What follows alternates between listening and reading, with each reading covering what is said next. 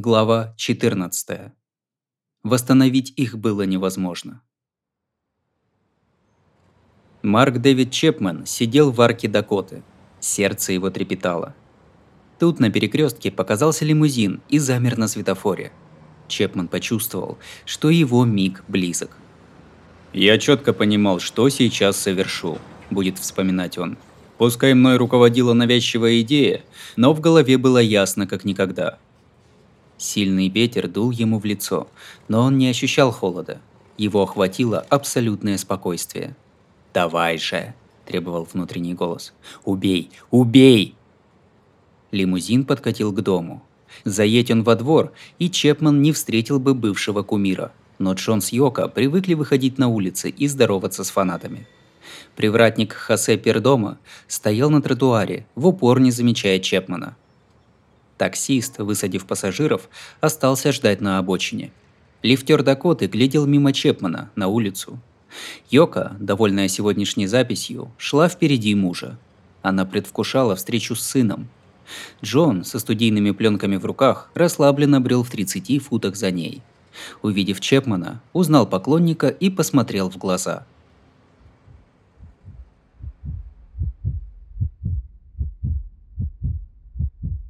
Чепман вышел из арки на улицу, будто собирался домой, с таким расчетом, чтобы аккуратно разминуться с Ленноном. Он считал шаги. Один, два, три, четыре, пять.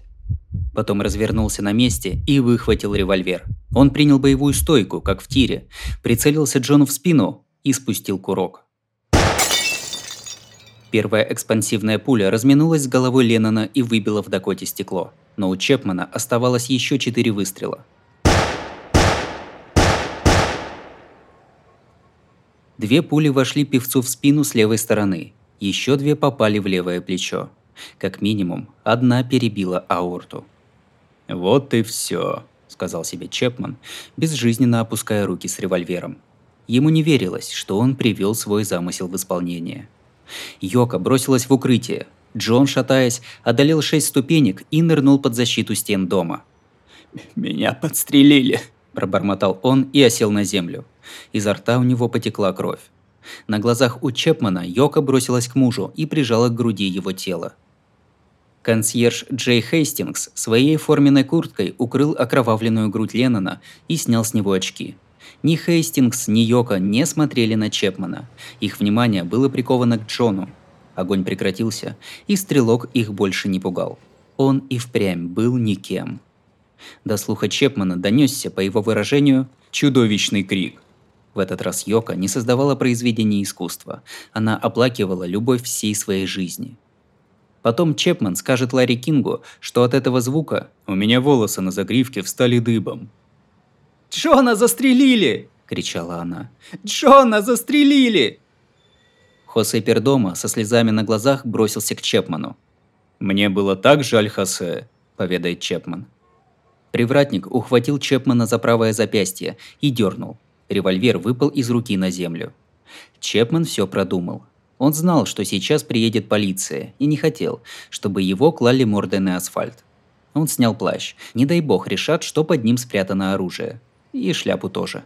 Положил одежду на тротуар, но Томик над пропастью воржи не выпустил из рук. Пердома не верил глазам. «Ты вообще понимаешь, что ты наделал?» – заорал он. «Да, я застрелил Джона Леннона». Чепман открыл книгу и уставился в пляшущие буквы. В воздухе стоял запах пороха. Чепман нервничал. Ноги его сами пришли в движение. Хотелось поскорее оказаться в руках полиции. Потом он скажет, что собственный поступок оставил пустоту в груди. Наверное, захоти я как следует, сумел бы передумать. Возможностей было предостаточно, я их все упустил, и теперь глубоко об этом жалею. В Лангхам Билдинг, всего в квартале от Дакоты, сидел певец Джеймс Тейлор и разговаривал по телефону с другом из Лос-Анджелеса. Когда Джеймсу было 20 лет, его заметили Битлз и выпустили его дебютный альбом под лейблом Apple. Он чувствовал себя обязанным Леннону. Недавно они с женой, Карли Симмонс, на танцевальном вечере столкнулись с Джоном и Йоко и вместе сфотографировались. Йоко вела себя на удивление дружелюбно. Вдруг с улицы донеслись выстрелы. Контркультурный опыт подсказал певцу, что эта полиция опять устроила перестрелку. Эллен Чеслер жила на втором этаже Дакоты. Окна ее выходили на 73-ю улицу. По силе грохота она сразу поняла, что стреляли неподалеку. В этот миг Эллен разогревала молоко в бутылочке для шестимесячной дочери. Схватив малышку, она бросилась вон из комнаты. Ее муж позвонил консьержу узнать, что случилось. Каким-то чудом Джей Хейстингс ответил и сказал, что застрелили Джона Леннона. «Пожалуйста, вызовите полицию!» – попросил он. Полицейские Питер Каллен и Стив Спиро стояли на углу 72-й стрит и Бродвея, когда поступило сообщение о вероятной перестрелке у Дакоты. Сидящий за рулем Спиро сразу нажал на газ. «Не спеши так», – посоветовал Каллен. «Небось окажется, что в Центральном парке запускают фейерверки». Машина летела по дороге. Полиция оказалась на месте через считанные секунды. Едва заехав в парк, Каллен увидел человека, бегущего от Дакоты. Но это был не преступник, а просто испуганный человек. «Офицер, будьте осторожны, там стреляют!» Заорал он, когда Калин вышел из машины. Калин со Спира редко работали вместе и в профсоюзных вопросах занимали разные позиции. Но это не мешало им прикрывать друг друга. Они без всяких слов знали, что дальше делать. Ко входу в Дакоту они подошли с разных сторон. «Все как будто застыли на месте», – вспоминает Калин. «Мы не видели тел на земле, не видели вообще ничего необычного. Там стоял мужик в рубашке с галстуком, а еще я заметил привратника Хосе, единственное знакомое лицо. «Хосе, что случилось?» – спросил Калин. Пердома указал пальцем. «Вот он застрелил Джона Леннона!» Полицейский глазами проследил за рукой привратника. С виду приличный мужик о чем то спорил с латиносом в грязной одежде. Тот возбужденно размахивал руками и что-то втолковывал на смеси испанского и английского. Калин навел пистолет на латиноса. «Да нет, не он, это наш рабочий!» – поправил его Хосе и показал на Чепмана. «Вот он!» Спира поставил подозреваемого к стене и обыскал. «Где Леннон?» – спросил Калин у Хосе. «Его пулями втолкнуло в дверь!» Он махнул в сторону проходной. «Вон там!» На глазах у привратника снова выступили слезы. «У него же пятилетний сын!» Чепман не сопротивлялся, поэтому Калин сказал.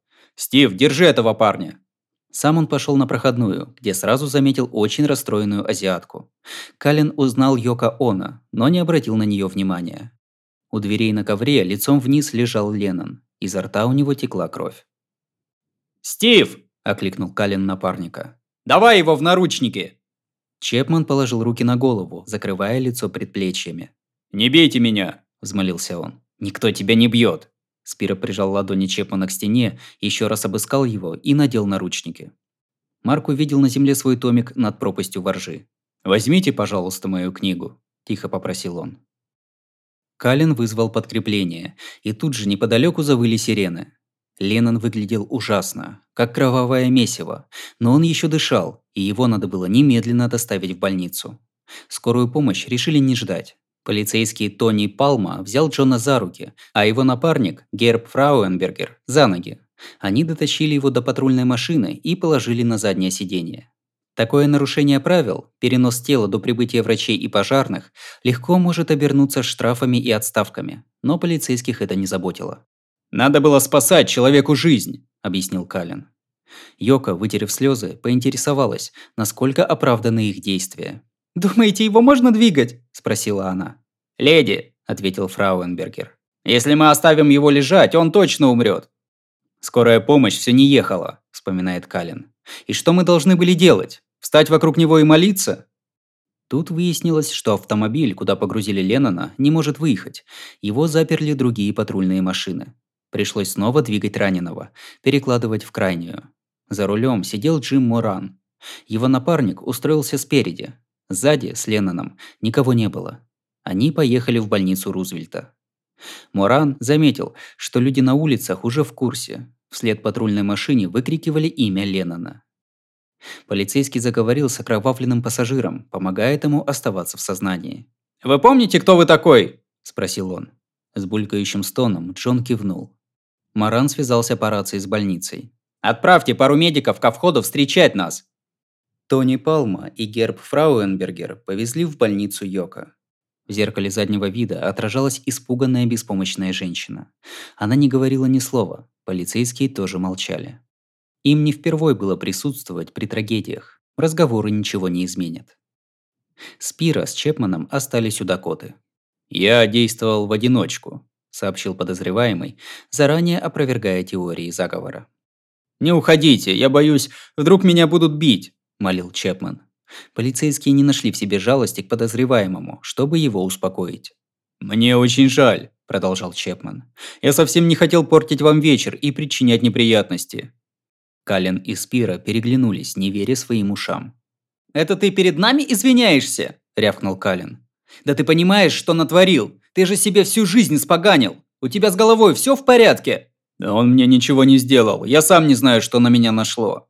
«А зачем тогда стрелял?» «Мой оплот и основа – Холден Колфилд, но рядом с ним притаился дьявол. И сегодня он победил».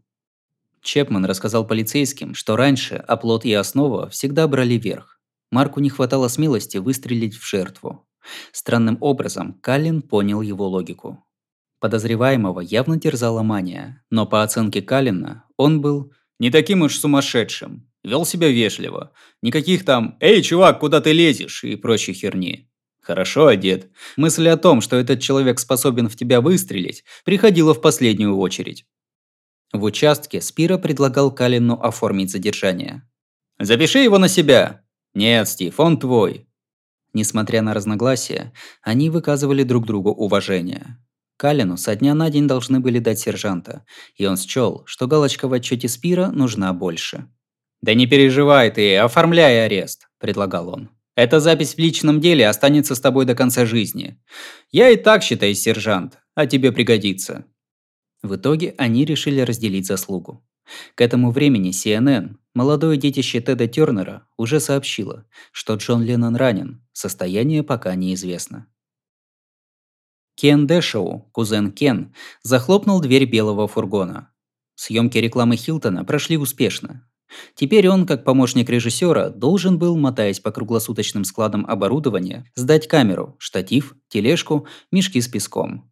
Он ехал на окраину города, куда-то на Амстердам-авеню, и слушал нью-йоркскую рок-станцию W-New.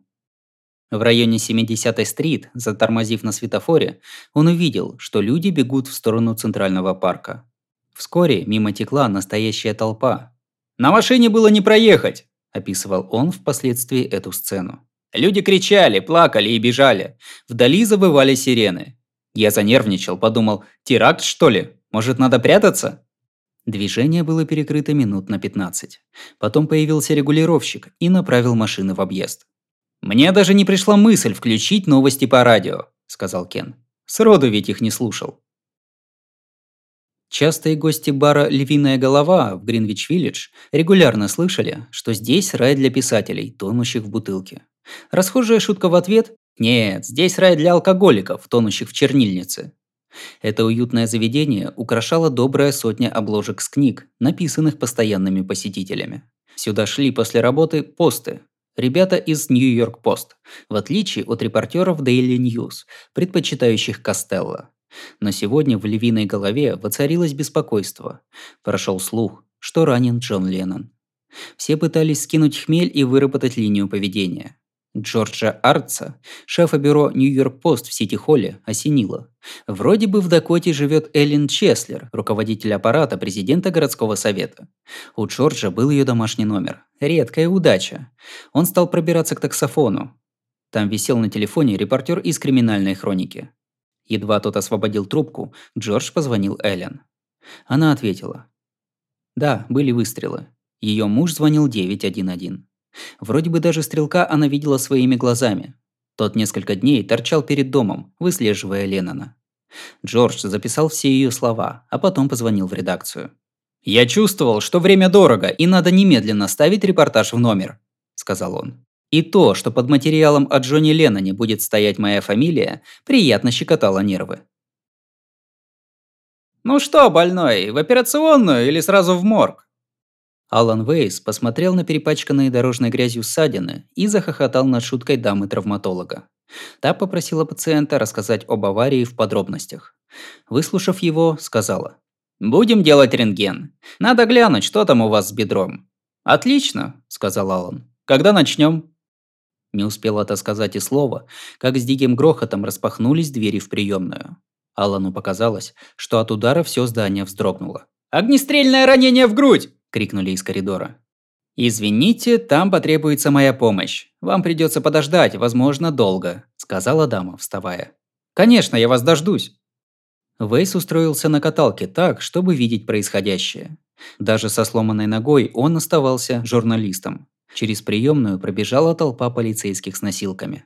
«Сюда!» – закричала врачиха, указывая на соседнюю операционную. Вейс закрыл глаза. Наверное, привезли очередную жертву разборок между наркоторговцами. Он выдохнул. Да уж, подождать придется основательно. Из палаты вышли двое полицейских, болтая и не замечая Алана. «Иисусе!» – сказал один. «Можешь поверить? Сам Джон Леннон!» Усталость Алана как рукой сняло. «Прошу прощения, сэр!» – влез он в разговор. «Как вы сказали?» «Никак. Я ничего не говорил». Под пытливым взглядом Алана полицейские ушли искать более уединенное место. Что он слышал? Джим Леннон? Джон Лемон? Или все-таки Джон Леннон из Битлз? Может и Джек Леммон, но с чего тогда такой переполох? Алан и думать забыл о переломе. Джек Дуглас так и сидел в рекорд-плант. У него было полно дел, и он любил работать допоздна. Довольный как слон, Дэвид Геффен ушел домой. Денек получился что надо. Вдруг в студию влетела запыхавшаяся девушка Джека. Едва переведя дух, она сказала, что слышала по радио. Его друга, Джона Леннона, застрелили. Когда дошли вести, что в Леннона стреляли, Кит Ричардс был в Нью-Йорке. Он не слишком испугался за друга. Джон, как и все роллинги, не раз ходил на волосок от смерти. Наверняка он скоро объявится со свежими шрамами и душевной байкой. В больнице доктор Ричард Маркс делал Джону Леннону прямой массаж сердца. Давление упало до нуля, и Маркс приказал переливать кровь. Все тщетно. У дверей операционной Вейс размышлял, уж не привиделось ли ему. Может, он слишком сильно ударился головой, но чутье подсказывало, что надо срочно звонить в редакцию. Недалеко от его каталки уборщик подметал полы. Подозвав его жестом, Вейс сунул ему визитку и 20 долларов. «Сделай одолжение. Позвони по этому телефону и спроси Нила». Нил Голдстайн работал в WABC редактором отдела новостей. Скажи, что Алан Вейс лежит в больнице Рузвельта, и по его сведениям стреляли в Джона Леннона. Поможешь? Конечно! Алан откинулся на каталке. Свое дело он сделал. У меня была непроверенная информация скажет он потом. Я ее передал дальше. На этом мои возможности закончились. Прошло пять минут. Кровь стучала у Алана в висках. Вдруг над ухом раздался командный голос. «Мистер Вейс?» Над ним склонился крупный мужчина в форме охранника. «Вот ваши 20 долларов», – сказал он. «Вот ваша визитка. Звонки запрещены. Скандалить на тему свободы информации было бы неуместно. Аллану стало стыдно. Там жизнь человека висит на волоске, а я путаюсь под ногами. Тишину разорвал женский крик. Вейс огляделся и увидел, как здоровенный коп вел через приемную азиатку в норковом манто до пят. В Нью-Йорке хватало женщин, похожих на Йока Она, и Алан не знал, сможет ли ее отличить. Но фрагменты мозаики складывались один к одному. Глядя на ряды каталог, он разработал план. Опираясь на них, он допрыгает на одной ноге до таксофона в приемной и, собственно, ручно позвонит Нилу. «Я добрался до двери», – вспоминает он. «Уже поворачивал ручку, когда меня крепко ухватили под локоть. Сзади подкрался очередной здоровенный охранник. В больницах набирают в охрану сплошь амбалов. Путь к таксофону внезапно усложнился. «Что вы делаете?» – спросил охранник. «Мне нужно позвонить». «Нельзя». «Простите?» «Нельзя звонить». Алекс возмутился. «Или вы сейчас меня отпустите, или пойдете под суд за физическое насилие». Но охранник знал, что это пустая угроза. Он молча поволок скачущего на одной ноге пациента обратно на каталку. Вдруг Алан заметил одного из тех полицейских, что привезли его в больницу. Они переглянулись. Коп посмотрел на охранника. «Отпустите этого человека!» Теперь уже полицейский потребовал объяснений. «А вы что, не знаете?» – спросил Вейс. Не знаю чего. В Джона Леннона стреляли. Кто вам это сказал? Собственно, никто. Я слышал разговор двух ваших коллег. Полицейский захохотал. Алан, принялся убеждать он. Мощно же вас приложило головой об асфальт. Если бы стреляли в Джона Леннона, уж я бы точно знал. Они как раз подошли к посту медсестры. «Офицер, пойдите мне навстречу!» – взмолился Алан. «Мне нужно сделать один единственный звонок!» Полицейский взял телефон и набрал номер WABC. В двух словах описав, как сам попал в аварию, Вейс поделился с Нилом Голдстайном своей теорией. «Мне кажется, тут была Йоко Оно», – добавил он. Редактор отдела новостей внимательно его выслушал.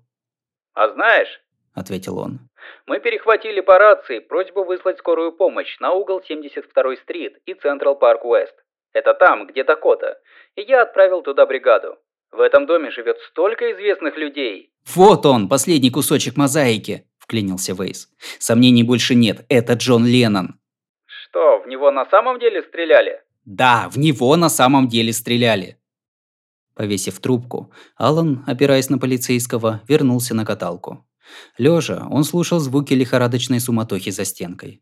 Потом сел и, вытянувшись, заглянул в открытую дверь. «Там лежал Джон Леннон, без одежды, ногами ко мне», – рассказывает он. «У него была вскрыта грудь. Я как будто смотрел внутрь его тела, только все было залито кровью, торчали всякие трубки и провода». Алан подумал, что ему это чудится. Пока он был занят этими мыслями, каталку окружили охранники. «Мистер Вейс», – сказал один из них, – «мы должны перевести вас в другое место». «Не надо, мне здесь хорошо». «Ложитесь». Интонация этого слова заставила Вейса подчиниться. Его быстро выкатили в коридор, подальше от умирающего бетла. Доктор Стивен Лин был шапочно знаком с Ленноном. Их дети ходили в одну школу. Доктор с семьей иногда ходил в японский ресторан на 69-й стрит и Коламбус-авеню и видел там Шона с родителями. Сам Лин к Джону никогда не подходил, но слышал о нем много хорошего, причем не связанного с Битлз. Свои благотворительные жесты Джон с Йоко афишировали далеко не всегда, но люди с верхнего Уэстсайда все знали. Когда Линна вызвали на работу оперировать человека с множественными пулевыми ранениями, он и представить не мог, что его ждет. Йока сидела на полу, пока Лин и еще два врача спасали жизнь ее мужа. «Крайне неудачные попадания», – сказал он газете «Нью-Йорк Таймс». Все крупные сосуды, ведущие к сердцу, превратились в месиво. Восстановить их было невозможно. У Леннона не было ни пульса, ни давления. Потеряв 80% крови, он впал в гиповолемический шок. В 23 часа 15 минут врач зафиксировал смерть Джона Леннона. В свидетельстве о смерти указана причина – множественные огнестрельные ранения левого плеча и груди, повреждены левая легкая и подключичная артерия, внешнее и внутреннее кровотечение, шок. Главный судмедэксперт Элиот Гросс впоследствии заявит, что с подобными ранами больше нескольких минут не живут. В качестве источника повреждений записано «убийство». Йока стукнулась головой об пол. «Не может быть», — сказала она Лину. «Он только что был жив. 20 минут назад мы ехали на машине». Состояние вдовы вызывало у доктора тревогу. Но Йока взяла себя в руки. Она не только жена, она еще и мать. Когда Йока передали обручальное кольцо Джона, мысли ее вернулись к Шону, ждущему дома с няней. А что, если он смотрит телевизор, и тут передачу прервут на срочный выпуск новостей? Она должна быть рядом с сыном. Только от нее он должен услышать, что отец, самый любимый человек на земле, застрелен прямо под окнами. Сумасшедшим фанатом. Доктор Лин заверил Йока, что объявит о смерти Джона Леннона не раньше, чем она доберется домой. Она грустно кивнула. Вскоре новость прогремит по всему миру, и тогда исчезнет последняя надежда, что все это сон или глупая мистификация. Джон Леннон умер на самом деле. «У нас было столько планов», – скажет она газете «Нью-Йорк Пост». «Мы собирались дожить до 80, даже составили список того, что надо вместе сделать за эти годы. И тут такое. Президент Geffen Records Эд Розенблат позвонил начальнику, Дэвиду Геффену, и сообщил, что в Леннона стреляли. Геффен бросился в больницу Рузвельта и сумел пробиться внутрь. Там он встретил одинокую Йоко и проводил ее на улицу. Там уже собралась толпа. Двое фанатов-студентов встали на колени, пообещав молиться до восхода. В 1980 году еще не научились отгонять репортеров от родственников жертв. Еще ни разу звезду не убивал свихнувшийся поклонник. Когда Йока приехала домой, доктор Лин подтвердил худшие подозрения журналистов. Uh.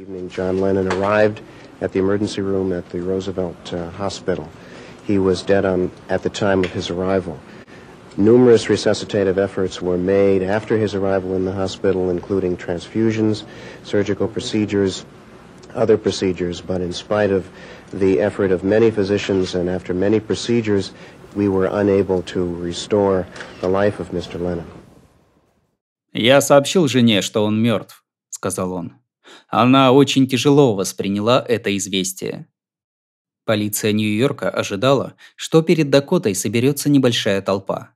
Для контроля над ситуацией у входа поставили две патрульные машины. Мэр Коч немедленно выступил с заявлением. Джон Леннон сильно повлиял на целое поколение. Он был фигурой международного масштаба, и Нью-Йорк стал его домом. Мы этим очень гордились.